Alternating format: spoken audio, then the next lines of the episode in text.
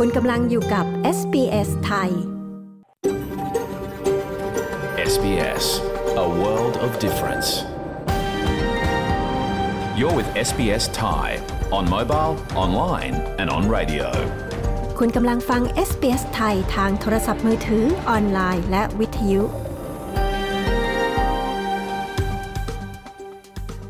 ขอแสดงความขอบคุณเจ้าของดั้งเดิมของดินแดนที่เรากำลังกระจายเสียงจากที่นั่นในวันนี้ SBS ไทยขอแสดงความเคารพ ต่อชาววารันจุรีวอยวารัง ของชาติคูลิน และต่อผู้อาวุโสทั้งในอดีตและปัจจุบัน เรายังขอแสดงความขอบคุณเจ้าของดั้งเดิมของดินแดนชาวอบอริจิน และชาวเกาะทอร์เรสเตรตทั้งหมด ที่คุณกำลังรับฟังเราจากที่นั่นในวันนี้ วัสดีค่ะ ขอต้อนรับเข้าสู่รายการ SBS ไทย ในคืนวันพระหัสบดีที่ 15 มิถุนายน พุทธศักราช 2566 ดิฉัน ปริสุทธ์สดใสกลับมารับหน้าที่ดำเนินรายการตามเดิมนะคะสำหรับเรื่องราวที่เป็นไฮไลท์คืนนี้มีดังนี้ค่ะ Confidence, what we find is there's a very strong correlation between confidence and forward orders. So business is saying things are okay at present, but their orders are shrinking big time, and particularly in retail wholesale, that's the problem. ความเชื่อมั่นทางธุรกิจดิ่งในออสเตรเลียจะรับมืออย่างไร และมีแนวโน้มจะดีขึ้นเมื่อไหร่ เรามีรายงานค่ะ คือทุกอย่างเนี่ยฟังดูแบบน่าเชื่อถือ แล้วเราก็รู้สึกว่าเฮ้ยเราก็ไม่ได้ไปให้แบบว่า date of birth หรือว่าอะไรที่มันเป็นอืม sensitive information มากมาย นอกจากเรื่องของ NAP ID ก็เลยอะก็ยัง continue เราเชื่อโดยค่อนข้างจะสนิทใจเลยว่าเขาจะช่วยให้เรา cancel transaction นี้ได้ ข้อมูลอะไรที่สแกมเมอร์มาหลอกขอเพื่อเข้าบัญชีของคุณคุณจินนี่ คนไทยในเมลเบิร์นเล่าประสบการณ์ที่เกือบตกเป็นเหยื่อ พลาดไม่ได้นะคะ แต่ช่วงแรกนี้ขอเชิญรับฟังสรุปข่าวประจำวันนี้จากทีมงาน SBS ไทยกันก่อนค่ะ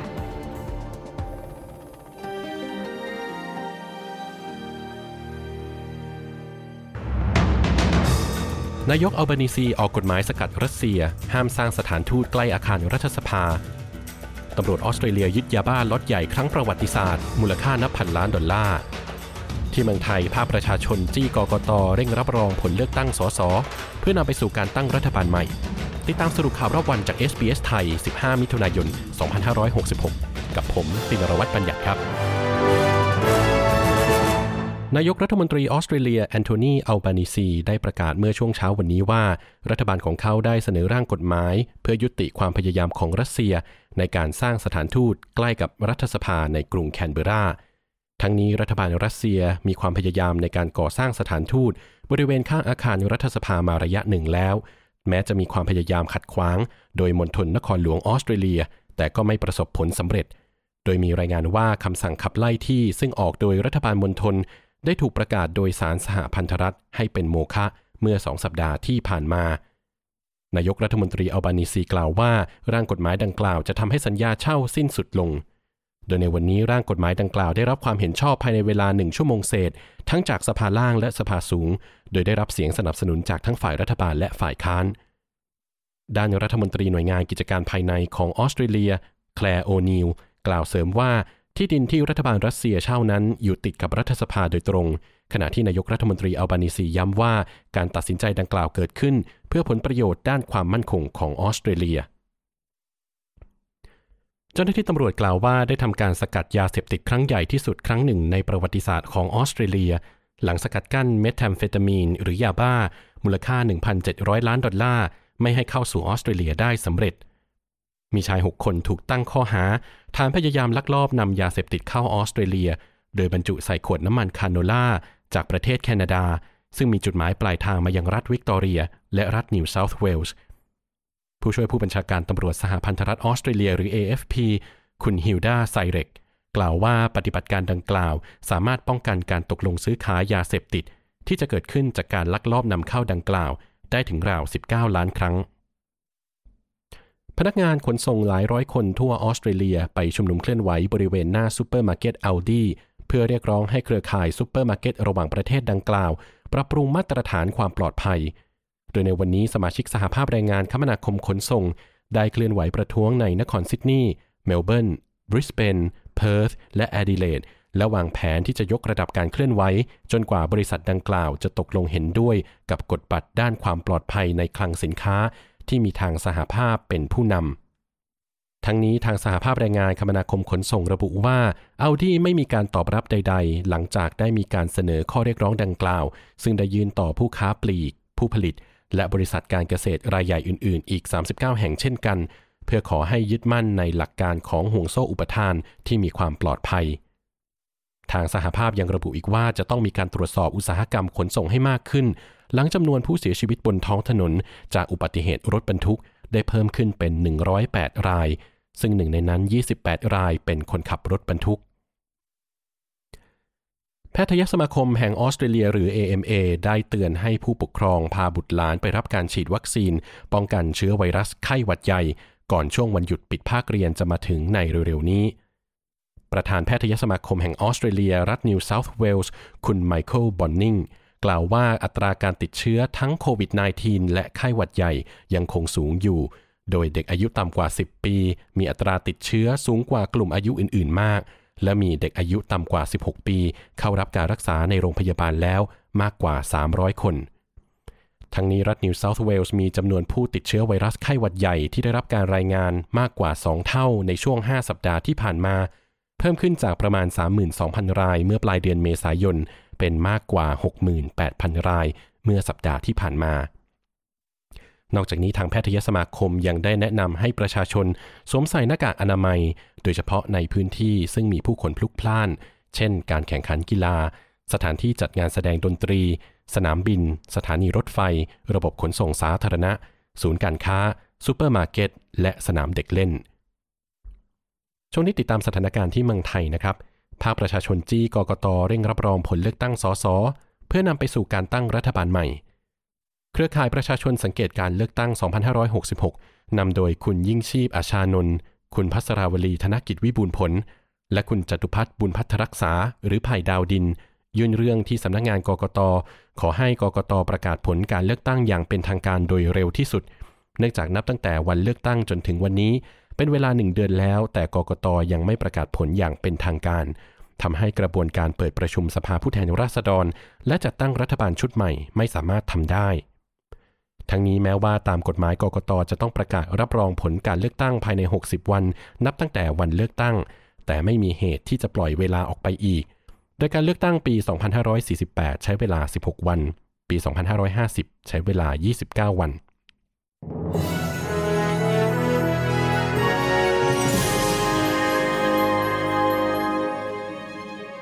ช่วงนี้มาตรวจสอบอัตราแลกเปลี่ยนเงินตราระหว่างประเทศกันนะครับ 1 ดอลลาร์สหรัฐแลกเงินไทยได้ 34 บาท 63 สตางค์ 1 ดอลลาร์ออสเตรเลียแลกเงินไทยได้ 23 บาท 43 สตางค์ และ 1 ดอลลาร์ออสเตรเลียเทียบเท่ากับเงินดอลลาร์สหรัฐได้ 67 เซนต์นะครับ ส่วนพยากรณ์อากาศทั่วออสเตรเลียวันพรุ่งนี้ศุกร์ที่ 16 มิถุนายนมีดังนี้นะครับ ที่เพิร์ธพรุ่งนี้มีฝนตก อุณหภูมิสูงสุด 19 องศาเซลเซียส แอดิเลดพรุ่งนี้มีแดดจ้า อุณหภูมิสูงสุด 19 องศา โฮบาร์ตพรุ่งนี้มีแดดจ้าเป็นส่วนใหญ่ อุณหภูมิสูงสุด 18 องศา แคนเบราพรุ่งนี้มีเมฆเป็นบางส่วน อุณหภูมิสูงสุด 15 องศา เมลเบิร์นพรุ่งนี้มีแดดจ้าเป็นส่วนใหญ่ อุณหภูมิสูงสุด 17 องศา ซิดนีย์พรุ่งนี้มีแดดจ้า อุณหภูมิสูงสุด 19 องศา บริสเบนพรุ่งนี้มีแดดจ้า อุณหภูมิสูงสุด 22 องศา และปิดท้ายที่ดาวินนะครับ พรุ่งนี้มีแดดจ้าเป็นส่วนใหญ่ อุณหภูมิสูงสุด 32 องศาเซลเซียสครับ และทั้งหมดนี้คือสรุปข่าวรอบวันจาก SBS ไทย 15 มิถุนายน 2566 ผมตินรวัตรบัญญัติ รายงานครับ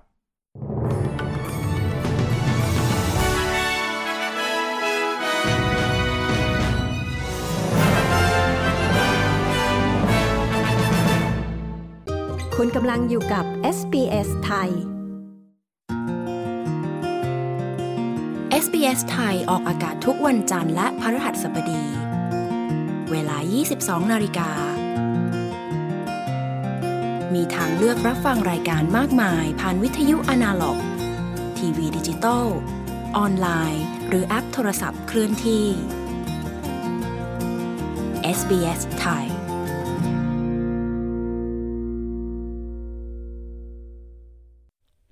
คุณกำลังฟังรายการ SBS ไทยกับดิฉัน ปริสุทธ์สดใสนะคะ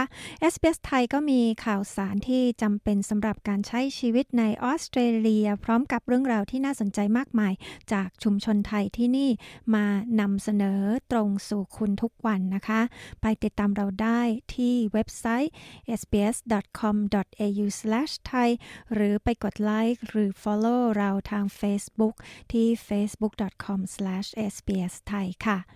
ในช่วงหน้านะคะเราก็จะมีรายงานข่าวสายตรงจากเมืองไทยนะคะ วันนี้เราก็จะไปติดตามความคืบหน้าผลการเลือกตั้งอย่างเป็นทางการ และกรณีนายพิธาที่ถือหุ้นไอทีวีค่ะ รอฟังกันได้ในช่วงหน้านะคะ ส่วนในช่วงนี้นะคะไปฟังรายงานด้านเศรษฐกิจของออสเตรเลีย ที่ก็มีท่าทีว่าจะลำบากกันสักระยะหนึ่งค่ะ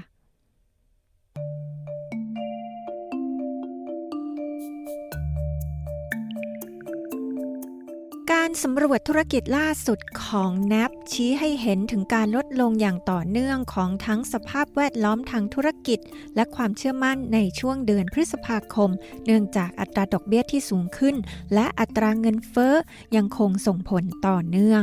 สภาพแวดล้อมเกื้อหนุนต่อธุรกิจลดลง 0.7%โดยลดลงอย่างเด่นชัด ทั่วทุกประเภท ขณะที่ความเชื่อมั่น ดิ่งลงอย่างรวดเร็วนำไปสู่อัตราที่ต่ำกว่าค่าเฉลี่ยระยะยาว คุณไอเมนแบ็กดาดีและคุณจอห์นบัลด็อก ผู้สื่อข่าวของ SBS News มีรายงานเรื่องนี้ ดิฉัน ปริสุทธ์สดใส SBS ไทย เรียบเรียงและนำเสนอค่ะ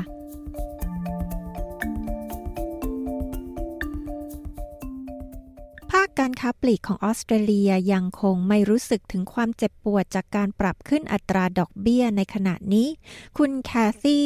อินจิลิเซียนดำเนินธุรกิจด้านจำหน่ายอุปกรณ์สำหรับเล่นสกี ซึ่งเป็นธุรกิจของครอบครัวมาเกือบ 50 ปี เธอจึงได้เรียนรู้การใช้กลยุทธ์ต่างๆ เพื่อความอยู่รอดในช่วงที่ต้นทุนสูงขึ้น Definitely with the good years you've got to save 50%. Uh, cut down from luxury things แน่นอนว่าในปีที่กิจการดี คุณก็ต้องเก็บเงินไว้ 50%ลดใช้ของฟุ่มเฟือย เช่นว่าคุณไม่จำเป็นต้องมีรถหลายคัน หรือมีรถหรู รถก็คือรถ หรือไปเที่ยวพักผ่อนหรูหรา เราสามารถไปพักผ่อนแบบอื่นๆได้มากมาย คุณอินจิลิเซียน เจ้าของกิจการที่ดำเนินมายาวนานกล่าว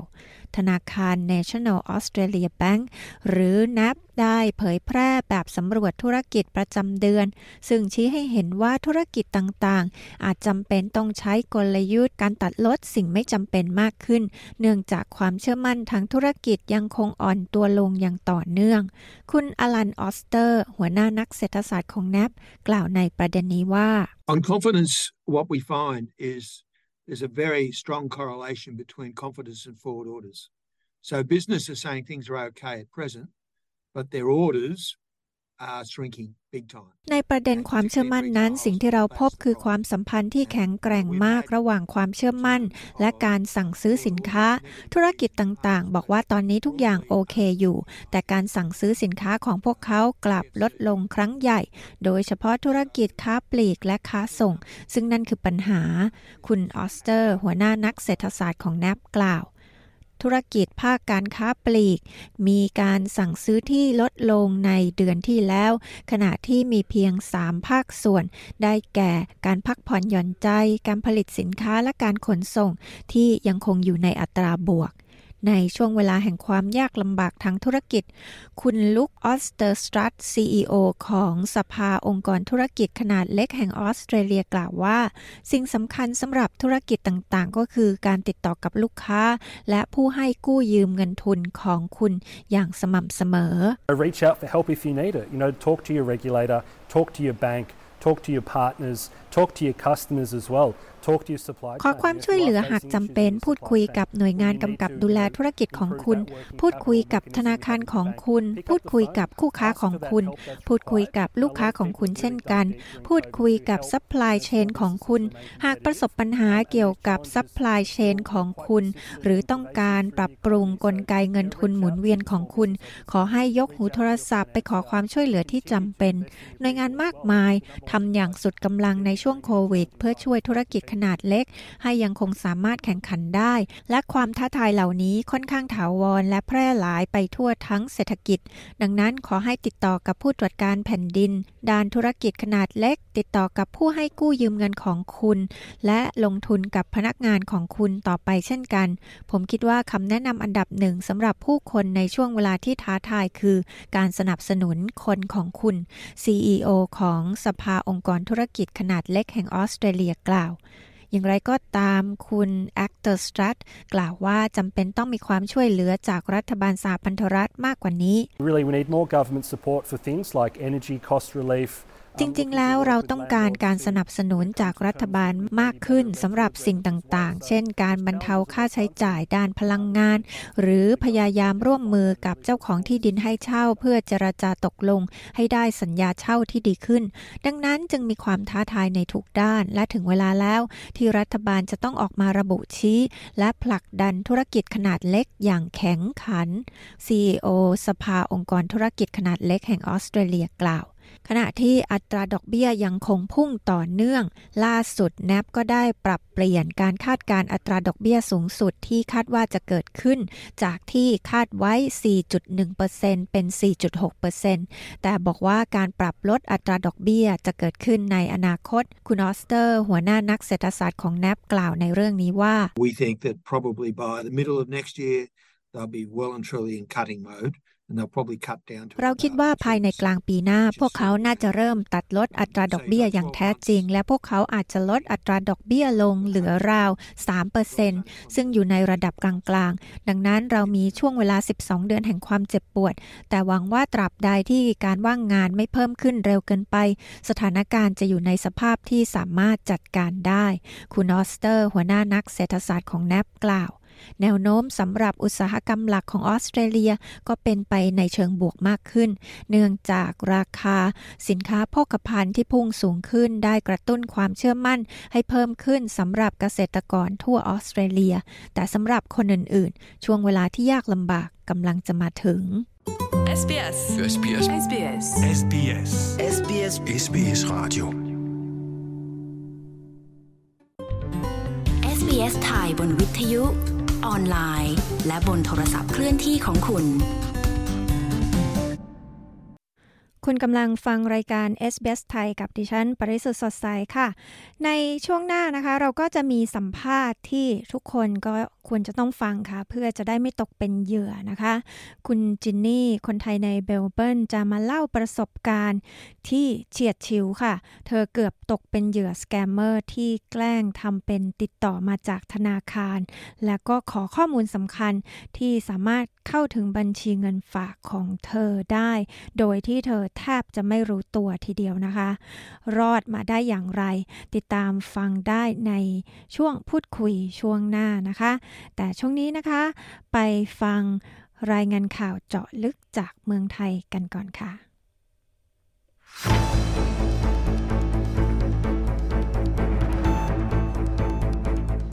ผ่านไปหนึ่งเดือนหลังการเลือกตั้งของไทย แต่กกตก็ยังไม่ได้ประกาศผลการเลือกตั้งอย่างเป็นทางการ เรื่องนี้จะส่งผลต่อการจัดตั้งรัฐบาลหรือไม่ พร้อมตามติดเปิดเผยคลิปเสียงการประชุม ผู้ถือหุ้นไอทีวีกรณีนายพิธาลิ้มเจริญรัตแคนดิเดตนายกรัฐมนตรีและหัวหน้าพักก้าวไกลติดตามได้จากรายงานข่าวสายตรงจากเมืองไทย โดยคุณยศวัตรพงประพาส ผู้สื่อข่าวพิเศษของ SBS ไทย ประจำประเทศไทยค่ะ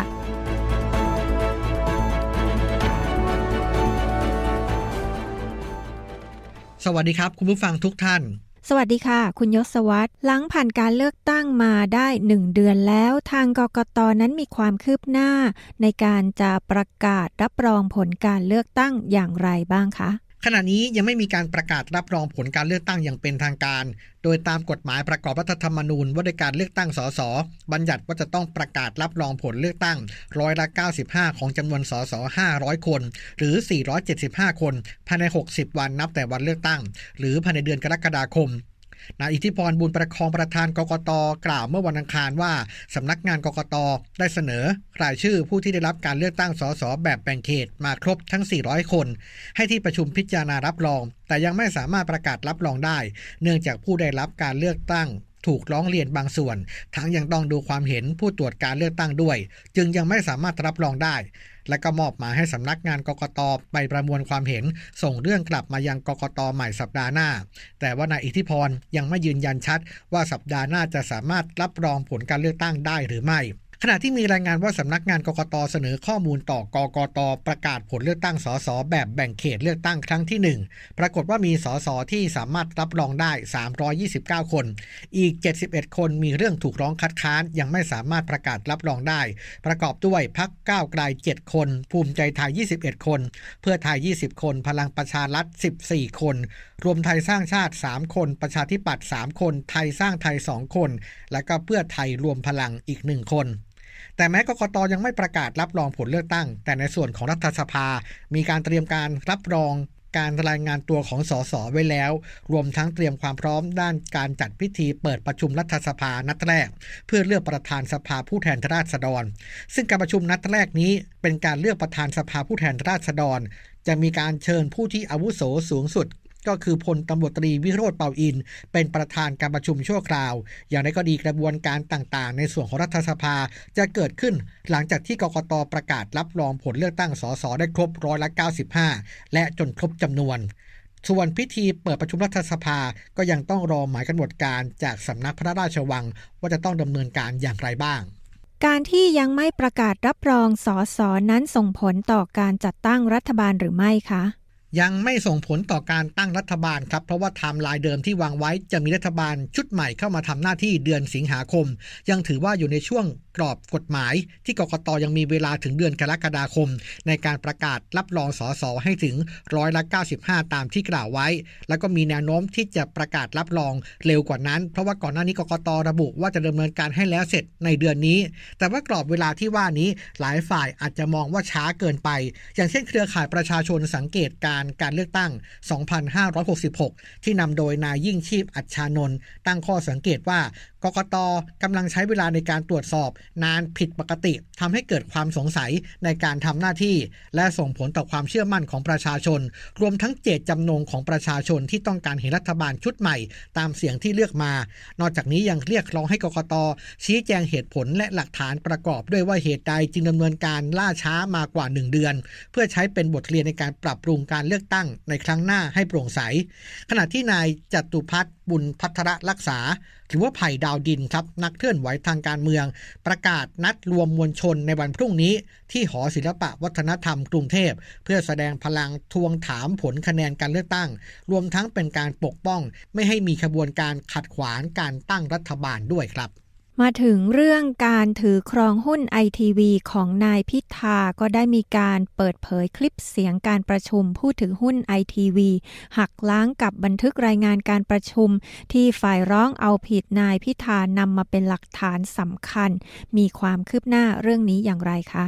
ตามกฎหมายประกอบรัฐธรรมนูญว่าด้วยการเลือกตั้งสสบัญญัติให้การถือครองหุ้นสื่อมวลชน เป็นลักษณะต้องห้ามรับสมัครสส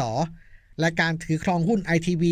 42,000 หุ้น ของนายพิธาริมเจริญรัตแคนดิเดตนายกรัฐมนตรีและผัวหน้าพักก้าวไกลกำลังเป็นประเด็นต่อสู้ทางข้อกฎหมายตอนนี้ว่าไอทีวีนั้นแม้จะไม่ได้ออกอากาศแล้วแต่ยังดำเนินกิจการสื่อหรือไม่ ซึ่งถ้ายังเป็นสื่ออยู่ นายพิธาจะเข้าข่ายต้องห้าม รับสมัครสส ในส่วนของนายเลืองไกลลีกิจวัฒนะสมาชิกพักพลังประชารัฐที่เดินหน้าเอาผิดนายพิธา มีการนำหลักฐานชิ้นสำคัญเป็นบันทึกรายงานการประชุมผู้ถือหุ้นไอทีวีเมื่อวันที่ 26 เมษายนที่ผ่านมามาเป็นหลักฐานยื่นต่อกกตโดยข้อความในบันทึกรายงานการประชุมดังกล่าวตอนหนึ่งระบุว่านายคิมสิริทวีชัย ซึ่งเป็นประธานคณะกรรมการบริษัทไอทีวีได้ตอบคำถามของนายพานุวัตรขวัญยืน ผู้ถือหุ้นสื่อที่ถามว่าบริษัทไอทีวีมีการดำเนินกิจการเกี่ยวกับสื่อหรือไม่ ดยนายคิมตอบว่าปัจจุบันบริษัทจะดำเนินกิจการอยู่ตามวัตถุประสงค์ของบริษัท และมีการส่งงบการเงิน และยื่นแบบภาษีเงินด้านนิติบุคคลตามปกติ อันนี้เป็นข้อความในบันทึกรายงานการประชุมนะครับ แต่ว่าอีกด้านหนึ่งมีคลิปวิดีโอบันทึกการประชุมที่เผยแพร่ในรายการข่าวสามมิติ เมื่อคืนวันที่ 11 มิถุนายน โดยระบุนะครับว่านายคิมตอบคำถามนี้ว่าบริษัทไม่ได้มีการดำเนินกิจการใดๆ โดยรอผลคดีความให้สิ้นสุดก่อน เท่ากับว่าคลิปบันทึกการประชุม กับรายงานผลการประชุมที่เป็นลายลักษณ์อักษรแตกต่างกัน แล้วก็กลายเป็นประเด็นโต้เถียงกันตอนนี้ว่า คลิปนั้นตัดต่อหรือไม่ หรือบันทึกการประชุมนั้นเป็นการประชุมเป็นบันทึกที่เป็นเท็จหรือไม่ ล่าสุดทัปนีเอียดศรีชัย อดีตผู้สื่อข่าวไอทีวีเปิดเผยผ่านรายการข่าวสามมิติ เมื่อคืนนี้ ถึงข้อพิรุษงบการเงินไตรมาสที่ 1 ทับ 2566 ของบริษัทไอทีวีที่ต่างจากงบการเงิน ตั้งแต่ปี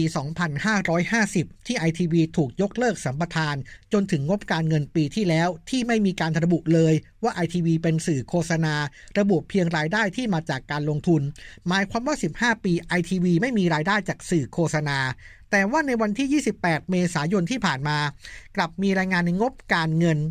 ของไตรมาสที่ 1 ของปีนี้ว่า ITV ให้บริการลงสื่อโฆษณา อีกทั้งมีประเด็นที่ตั้งข้อสังเกต คือการมีการนำส่งบัญชี ตรงกับวันที่มีการยื่นคำร้องคดีของนายพิธา ลิ้มเจริญรัตน์ หัวหน้าพรรคก้าวไกล เมื่อวันที่ 10 พฤษภาคมที่ผ่านมาด้วยนายพิธากล่าวในเรื่องนี้ครับ ว่าเป็นไปตามที่ได้โพสต์ในโซเชียลมีเดียไปก่อนหน้านี้ ว่ามีขบวนการที่จะฟื้นไอทีวีขึ้นมา และมีคนส่งข้อมูลเข้ามาให้เรื่อยๆ มีข้อมูลมากกว่าที่อยู่ในคลิป ซึ่งคณะทำงานฝ่ายกฎหมายของพรรคได้เก็บข้อมูลเพื่อเตรียมต่อสู้คดีและชี้แจง แต่จนถึงขณะนี้กกตยังไม่ได้ติดต่อจะให้ไปชี้แจงข้อมูลแต่อย่างใด ส่วนกรณีที่กกตรับพิจารณาประเด็นนายพิธาเข้าข่ายรู้อยู่แล้วว่าไม่มีสิทธิ์สมัครรับเลือกตั้ง แต่ยังลงสมัครรับเลือกตั้ง เรื่องนี้นายพิธาบอกว่าไม่ได้กังวล และไม่ได้เป็นอุปสรรคในการเข้าสู่กระบวนการเลือกตนเป็นนายกคนที่ 30 ของประเทศไทย อย่างไรก็ตามแล้วแต่นะครับ ยังต้องรอดูท่าทีจากทางกกตในเรื่องนี้จะสรุปอย่างไร ก่อนหน้านี้มีรายงานว่ากกตน่าจะพิจารณาเรื่องนี้หลังรับรองผลเลือกตั้งผ่านพ้นไปแล้ว ยศวัตรพงประภาสรายงานข่าวสำหรับ SBS ไทย จากกรุงเทพมหานคร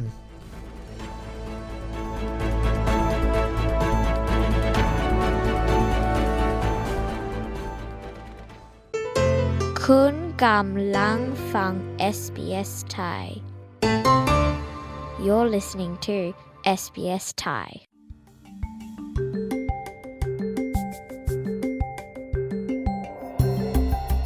การเรียนภาษาอังกฤษเปลี่ยนชีวิตคุณได้ คุณรู้หรือไม่ว่าคุณสามารถพัฒนาทักษะภาษาอังกฤษ และเรียนรู้วัฒนธรรมออสเตรเลียได้พร้อม ๆ กัน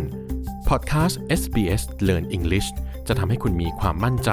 ในการใช้สำนวนภาษาอังกฤษแบบออสเตรเลียในชีวิตประจำวันมากขึ้น แต่ละตอนความยาวประมาณ 10 นาที จึงเข้ากับวันของคุณได้อย่างง่ายดาย และคุณจะรักการเรียนรู้ไปกับ SBS Learn English ฟังได้จากทุกช่องทางที่คุณรับฟังพอดแคสต์ของคุณ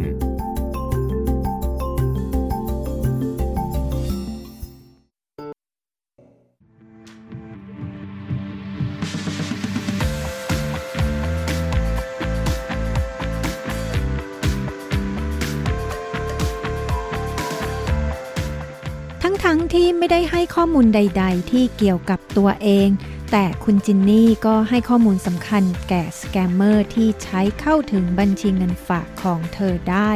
ข้อมูลอะไรที่ห้ามบอกใคร สแกมเมอร์ใช้ลูกไม้ไหนที่ทำให้คุณตายใจ คุณจินนี่ คนไทยในเมลเบิร์น เล่าประสบการณ์ที่เกือบตกเป็นเหยื่อสแกมเมอร์ซึ่งอ้างว่ามาจากธนาคารค่ะ จะเป็นอย่างไรนั้นติดตามได้จากสัมภาษณ์วันนี้นะคะ ดิฉันปริสุทธ์สดใส SBS ไทย รายงานค่ะ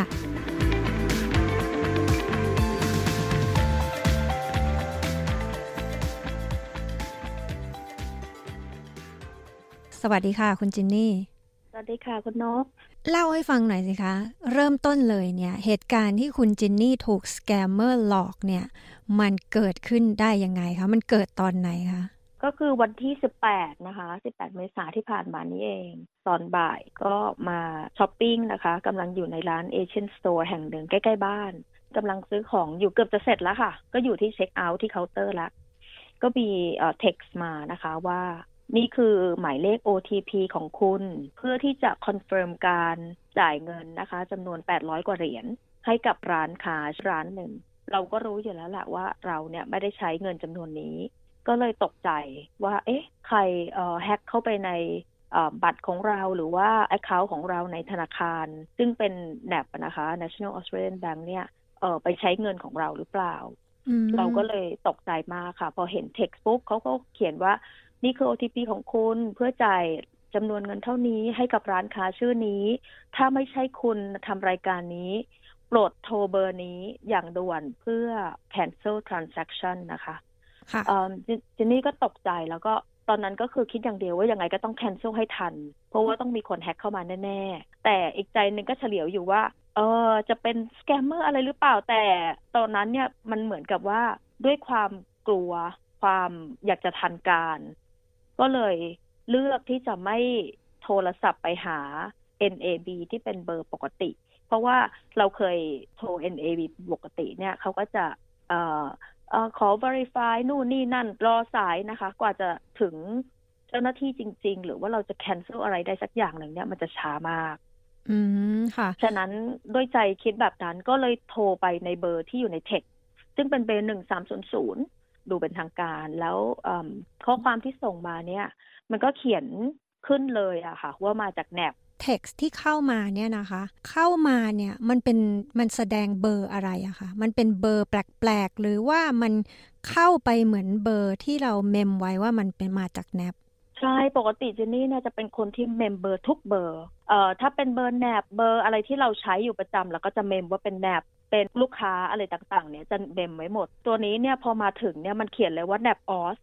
ซึ่งปกติจินนี่เมมไว้แต่ว่าเมมไว้ได้ว่า NAB แต่ณวินาทีนั้นน่ะ ไม่ได้ไป cross check ว่า เอ๊ะ มันมาจากเบอร์ที่เราเมมจริง ๆ หรือว่ามันเป็นมันใช่ NAB ไหมจริง ๆ อะไรเงี้ยค่ะ การที่เขาส่งเบอร์เข้ามาให้เราเนี่ย แทนที่เดี๋ยวนี้มันจะเป็นเบอร์อะไรแปลกๆเนี่ยสแกมเมอร์มันก็ใช้วิธีว่า NAB แต่เป็น NAB Ausเห็นแบบผ่านๆเนี่ยเราก็รู้สึกว่าเอ้ยมันใช่นะ หรืออะไรอย่างเงี้ยมันดูมันดู legit ดูดูว่าถูกต้องเอ่อ official อะไรอย่างเงี้ยค่ะ ดูว่าเฮ้ยแน่นอนเลยสงสัยคนต้องเอา account เราไปใช้ พอหลังจากนั้นเนี่ย คุณจินนี่ก็คือโทรเบอร์ที่ให้มา ใช่ไหมคะในเท็กซ์คือหนึ่งสามศูนย์ศูนย์แล้วเป็นยังไงบ้างคะ เวลาที่รับสายแล้วเนี่ย แนบเนียนแค่ไหนคะมิจฉาชีพ อันนี้เดี๋ยวขอบอกไว้เลยนะคะ ว่าเบอร์นี้อย่าโทรเด็ดขาดก็คือหนึ่งสามศูนย์ศูนย์แปดหนึ่งเก้าหนึ่งหนึ่งสามอันนี้คือหลังจากเสร็จสิ้นกระบวนการรู้แล้วว่าเป็นสแกมเมอร์เนี่ยก็ได้เข้าไปเช็คในอลอง Google เข้าไป ว่าเบอร์นี้เป็นยังไง ปรากฏว่าขึ้นมาเลยค่ะ ว่าเบอร์นี้เป็นสแกมเมอร์นะ อย่าโทรเด็ดขาด โดยเฉพาะจะเป็นเรื่องของ banking เอ่อ banking fraud แต่อันนี้คือหลังจากที่จบเรื่องแล้วเพิ่งจะเช็คแต่ณเวลานั้นเนี่ยด้วยอารามตกใจเนี่ยพอรับพอโทรไปปุ๊บเออมันก็จะขึ้นเลยค่ะว่าเป็นเสียงเหมือนเวลาเราโทรไปแนบปกติเลย มันก็จะขึ้นว่า welcome to Australian NAB เออเป็นเป็นเสียงอัตโนมัติอะนะคะ เสียงเสียงเหมือนอัดไว้อะเสียงปกติ ว่าอขอบคุณที่โทรมา representative ของเรากำลังยุ่งอยู่ เดี๋ยวเราจะรับสายคุณอะไรต่างๆ เสร็จแล้วพักหนึ่งก็จะมีชายหนุ่มมารับสาย คือเหมือนปกติเวลาเราโทรไปแนบทุกอย่างเลยไม่มีไม่มีเสียงอะไรที่เหมือนผิดปกติ ดูแนบเนียน ที่บอกว่ามีเสียงคนรับสายเนี่ยบางคนนะ อาจจะพูดว่า เอ้ย ถ้าเสียงสำเนียงแปลกๆ ไม่ใช่สำเนียงเจ้าของภาษาสำเนียงอินเดียมั่งหรืออะไรอย่างเงี้ยอาจจะเป็นสแกมเมอร์ อันนี้สำเนียงเขาเป็นยังไงปกติมากเป็นเจ้าของภาษาแล้วเราก็เหมือนกับเวลาที่เราโทรไปแนบเพราะว่าเจนนี่เนี่ยมีการสั่งสั่งซื้อของออนไลน์หลายครั้งเยอะมาก ก่อนหน้านี้มีการสั่งของออนไลน์ครั้งหนึ่งเนี่ยแล้วเขาไม่ส่งของมาเลย ติดต่ออะไรไม่ได้เลยเจนนี่ก็ต้องโทรหาแนบโทรเกือบจะทุกวัน เพื่อที่จะบอกว่าโอเค raise dispute อัน transaction นี้แล้วขอเงินเครดิตแบ็กกลับมาได้ไหมเนี่ย ก็เลยทำให้เจนนี่เนี่ยมีประสบการณ์ในการโทรหาแนบแล้วก็รู้เลยว่า เวลาเราโทรไปมันก็จะมีการรอ แล้วก็โทรไปปุ๊บมันจะมีขึ้นเสียงเป็น recording แบบนี้แบบนี้ คือแล้วสายนี้เนี่ยพอโทรไปเนี่ยก็เหมือนเดิมเปี๊ยบเลยค่ะ เหมือนทุกครั้งที่โทรไป NAB official ที่เราโทรไป consult เขาเรื่องเคสก่อนหน้านั้นตลอด ซึ่งมันทำให้เรารู้สึกว่าเฮ้ยใช่แหละ มันมันคงจะเป็น NAB แล้วก็เราคงโดนแฮ็กแน่ ๆ แล้วแหละนะคะ ค่ะ SBS ไทยทางโทรศัพท์มือถือ ออนไลน์ และทางวิทยุ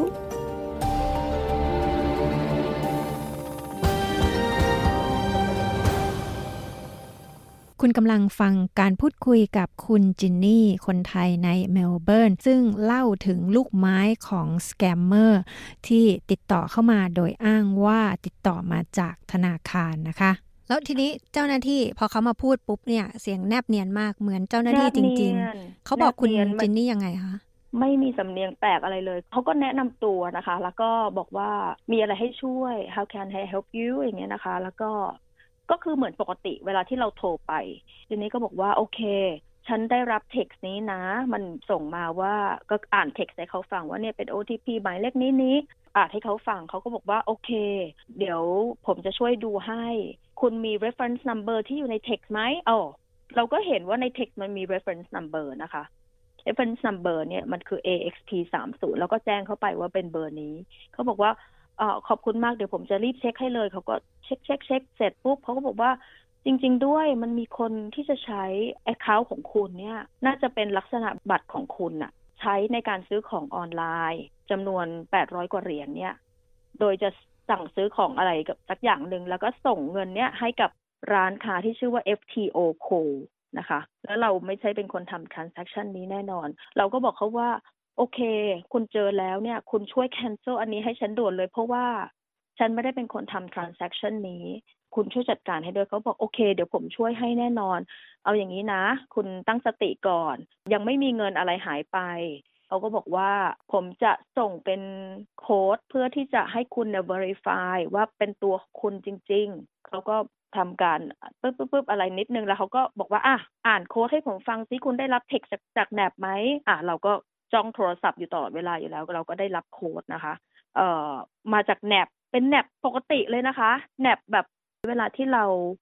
ต้องการ verify อะไรสักอย่างหนึ่งจากแบงก์ของเราอะค่ะเขาจะให้เขาจะส่ง รหัสไปที่เป็นโค้ดมือถือเราเป็น security code มามาที่มือถือของเรา เช่นเราจะ raise เอ่อ limit ในการโอนเงิน เราจะเอ่อทำการให้มันมี notification พิเศษอะไรต่างๆ เวลาเรา setting อะไรเปลี่ยนแปลงเนี่ยเขาจะมี security code ส่งมาให้มือถือของเราเอ่อเจ้านี้เนี่ยผู้ชายคนนี้เนี่ยไม่ได้ถามอะไรที่เป็นเอ่อลักษณะข้อมูลส่วนตัวเลยนะคะ ยังไม่ได้ถามเลยเขาแค่บอกว่าเจออะไรมาเราก็อ่านเท็กซ์ให้เขาฟังเสร็จแล้วเขาบอกโอเคงั้นเดี๋ยวผมจะ ส่งข้อมูลส่งเป็น security code ในการ confirm แล้วก่อนที่เขาจะส่งเขาถามมาอย่างเดียวก็คือว่า คุณลองเอ่อคอนเฟิร์มซิว่า NAP ID ของคุณคืออะไร อันนี้คือหนึ่งชิ้นละที่เป็นข้อมูลส่วนตัว ซึ่งปกติ NAB ถ้าเราโทรไป NAP ปกติ เขาก็จะถามเราอยู่แล้วนะคะถ้าเราไม่ได้คีย์เข้าไปตอนที่เราโทร มันจะมีสองแบบก็คือ พอเขากำลังเป็นระบบอัตโนมัติเนี่ยเขาจะบอกว่า please enter your NAB ID นะคะ เพื่อที่เขาจะ identify ในระบบคอมพิวเตอร์ AI ของเขาเลย แต่ถ้าเราไม่ enter หรือเขาแล้วเขาจะมีอีก option หนึ่งบอกว่าเอ่อ if you don't know it um, just wait on the line อะไรอย่างเงี้ยนะคะ เราก็มีสองแบบ แต่ทีนี้อันเนี้ยก็คือเป็นคนพูดใช่ไหมเขาก็จะบอกเลยว่า โอเค please confirm your NAB ID เราก็ อ่าน NAP ID จากหลังคาร์ดนะคะให้เขาฟัง เขาบอกอะโอเค verify ว่าเป็นคุณ คราวนี้ผมจะส่งเป็น verification อีกนะ เป็นเอ่อเป็นโค้ด security code ไปขอให้คุณเนี่ย อ่านให้ผมฟังว่า security code นั้นคืออะไร ตรงนี้เป็นเด็กจุดหนึ่งค่ะ ก็คือว่าปกติแล้วเนี่ย NAP จะส่ง security code อะไรมาก็แล้วแต่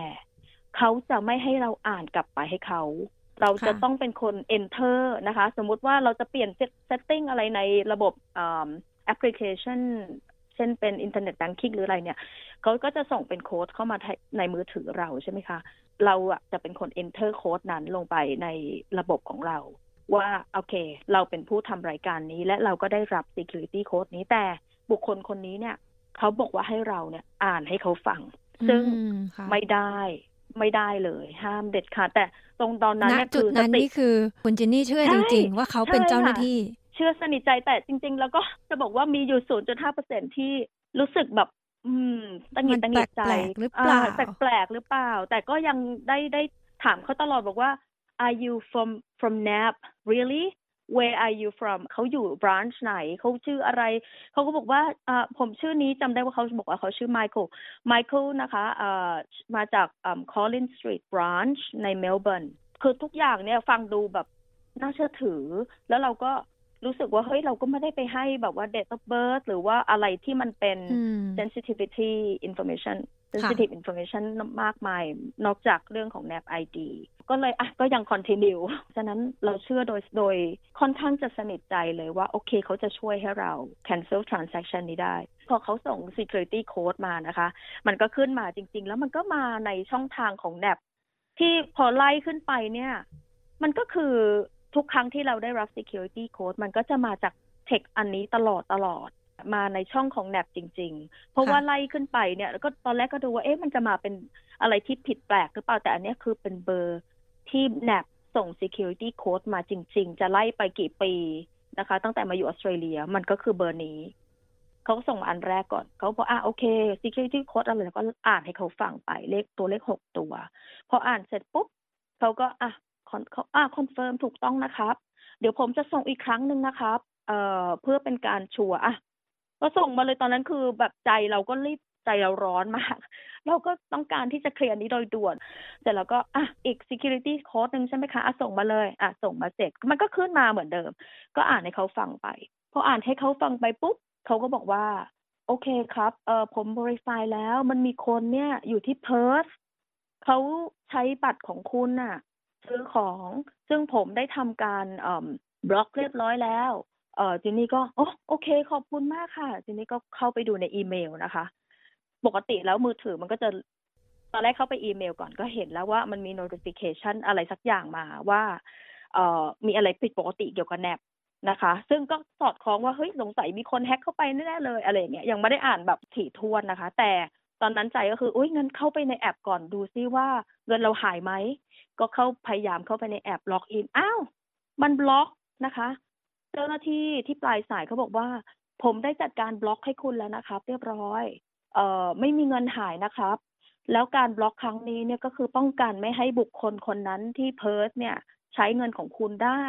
การบล็อกครั้งนี้ของ NAB เนี่ยจะใช้เวลา 24 ชั่วโมงนะครับ คุณจะยังเข้าอะไรไม่ได้ จนกระทั่งพอพ้น 24 ชั่วโมงเนี่ย เราจะส่งเป็นเอ่อเหมือนกับอีเมล ให้คุณรีเซ็ตอะไรต่างๆ password อะไรของคุณ แล้วคุณถึงจะเข้าไปได้ทีนี้แบบ ตกใจมากเพราะว่าอ้าวมันบล็อกเพราะว่าไอคนนี้เป็นสแกมเมอร์หรือเปล่าคือตอนนั้นคือสติเริ่มกลับเฉมาลียแล้ววใจแล้วใช่ใช่ค่ะ เริ่มว่าอ้าวตายแล้วมันบล็อกคือมันบล็อกคือมันเอาเงินฉันไปแล้ว แล้วมันบล็อกฉันหรือว่าแนบจริง ๆ บล็อกฉันก็คืออะสติกลับมาแล้วนะคะ ฉันจะวิ่งไปอีกสองสตรีทเนี่ย มันคือแนบเป็นสาขาอยู่ที่แคมเบอร์เวลนะคะ ใกล้ ๆ บ้าน ก็ไปถึงอ่าแนบเอาเล t นะคะ ก็ไปเจอเจ้าหน้าที่บอกว่า อยู่ช่วยฉันที ฉันคิดว่าฉันโดน scammer นะคะ ทีนี้ก็เล่าให้เขาโชว์เท็กซ์ให้เขาดู เจ้าหน้าที่เขาก็เขาก็แบบเขาก็รู้แล้วแหละว่ามันน่าจะเป็นการ scam แต่เงินเนี่ยหายหรือไม่หายเขาจะต้องขอเช็คดู เพราะว่าเราเข้าอะไรไม่ได้เลยนะคะ ทุกอย่างล็อกหมด พอเขาเข้าไปปุ๊บเนี่ยเขาก็เข้าไปมันจะเป็นจอดำๆแล้วก็ขึ้นเป็นตัวเหมือน DOS สมัยก่อนนะคะ ขึ้นเป็นตัวบัญชีเราขึ้นมา ก็ถามเขาคำถามแรกคือ เงินฉันหายไหมคะเจ้าหน้าที่บอกว่าโอเค คุณมาดูกับผมได้เลยเขาก็หันหน้าจอคอมพิวเตอร์มาให้ดู ลองดูซิว่าเนี่ยคือ transaction ล่าสุดของคุณคือเท่านี้ใช่ไหม แล้วเงินคุณหายไหมตืดๆเราก็สำรวจตรวจสอบคลายใจว่าโอเค ไม่มีเงินหาย ประเด็นก็คือว่าถามว่า แล้วคุณสามารถที่จะมา investigate ตรวจสอบ แล้วก็บอกฉันได้ไหมว่าเกิดอะไรขึ้นกับบัตรของฉันหรือ account ของฉันเขาก็บอกว่าโอเคงั้นเดี๋ยวเขาขอประสานไปกับอีกแผนกหนึ่งซึ่งเป็นแผนก fraud อะไรประมาณนี้นะคะเขาก็ส่งเรื่องไป แล้วก็เขาก็ให้เราเล่าเล่าเหตุการณ์เพิ่มนะคะ ว่าอะพอหนึ่งสองสามสี่เหมือนที่เล่าให้คุณนกฟังเนี่ยเกิดอะไรขึ้นบ้าง process ที่เราดำเนินการคืออะไร แล้วเราก็ถามเขาว่า บุคคลที่ฉันคุยด้วยอะเมื่อสักครู่เนี้ยที่เป็นเบอร์หนึ่งสามศูนย์ศูนย์เนี่ยมันใช่แนบไหม เจ้าหน้าที่ที่อยู่ที่สาขาเนี่ยเขาบอกว่า เบอร์เนี้ยมันไม่ใช่เบอร์ของแนบนะ มันมันดูเหมือนใช่แต่มันไม่ใช่ แล้วก็เจ้าหน้าที่ที่คุณคุยด้วยอะ่ะ ชื่ออะไร และอยู่สาขาไหนพอแจ้งเขาไปเขาบอกว่ามันไม่มีชื่อนี้ แล้วปกติแล้วอะ่ะเขาสามารถที่จะตรวจสอบได้ว่า ถ้ามันมีเคสเกิดขึ้นสักเคสหนึ่งอะค่ะ เจ้าหน้าที่คนที่คุยกับเราเนี่ยเขาจะมีการระบุโน้ตเอาไว้ในในใน account ของเราหรืออะไรประมาณนี้ว่า โอเค ผมได้คุยกับลูกค้าคนนี้เมื่อเวลานี้นี้เกิดเหตุการณ์นี้นี้นี้เหมือนกับเป็น report ลงไปในโน้ตนั้นแต่อันนี้เนี่ยไม่มีโน้ตไม่อะไรมีทั้งเลยสิ้น ไม่มีเลยค่ะ แล้วเขาก็บอกเราว่าอ่าเจ้าหน้าที่ที่สาขาเนี่ยบอกเราว่า คุณน่าจะโดนสแกมเมอร์เนี่ย คนที่คุณคุยด้วยน่ะ น่าจะเป็นสแกมเมอร์แต่เขาหลอกคุณว่าเขาว่าเป็นเจ้าหน้าที่ของแนบเพื่อที่จะส่ง security code ต่างๆ แล้วให้คุณอ่านให้เขาฟังอืมโดยอืม security code เหล่านี้เนี่ย คือเป็นการเหมือนคุณ reset password สิ่งสำคัญที่สุดก็คือสติค่ะ ถ้าได้รับเทคได้รับโทรศัพท์ มาหลอกอะไรแล้วก็แล้วแต่ เราจะกลัวขนาดไหนก็แล้วแต่ เราจะรู้สึกว่ามันจริงขนาดไหนก็แล้วแต่ สติต้องมาก่อนและคิดก่อน นี่อาจจะเป็น scammer และเราจะไม่คลิกลิงก์เราจะไม่ให้ข้อมูลส่วนตัว เราจะไม่โทรโทรศัพท์ในเบอร์ที่เขาให้มาในเท็กซ์เด็ดขาด ที่ผ่านไปนั้นก็เป็นการพูดคุยกับคุณจินนี่ คนไทยในเมลเบิร์น ซึ่งเล่าประสบการณ์ที่เกือบตกเป็นเหยื่อสแกมเมอร์ที่ติดต่อมาโดยอ้างว่าติดต่อมาจากธนาคารนะคะ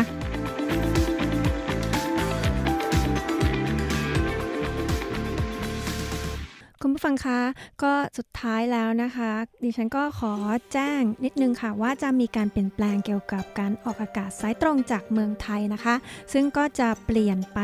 ในวันจันทร์แทนนะคะ ติดตามฟังกันได้นะคะ สายตรงจากเมืองไทย เริ่มตั้งแต่วันจันทร์หน้าเป็นต้นไปค่ะสำหรับรายการวันนี้หมดเวลาลงแล้วนะคะ ดิฉันปริสุทธ์สดใสและทีมงาน SBS ไทย ขอบคุณทุกท่านที่ติดตามรับฟังค่ะ พบกับเราได้ใหม่ในสัปดาห์หน้านะคะสำหรับคืนนี้ราตรีสวัสดิ์ค่ะ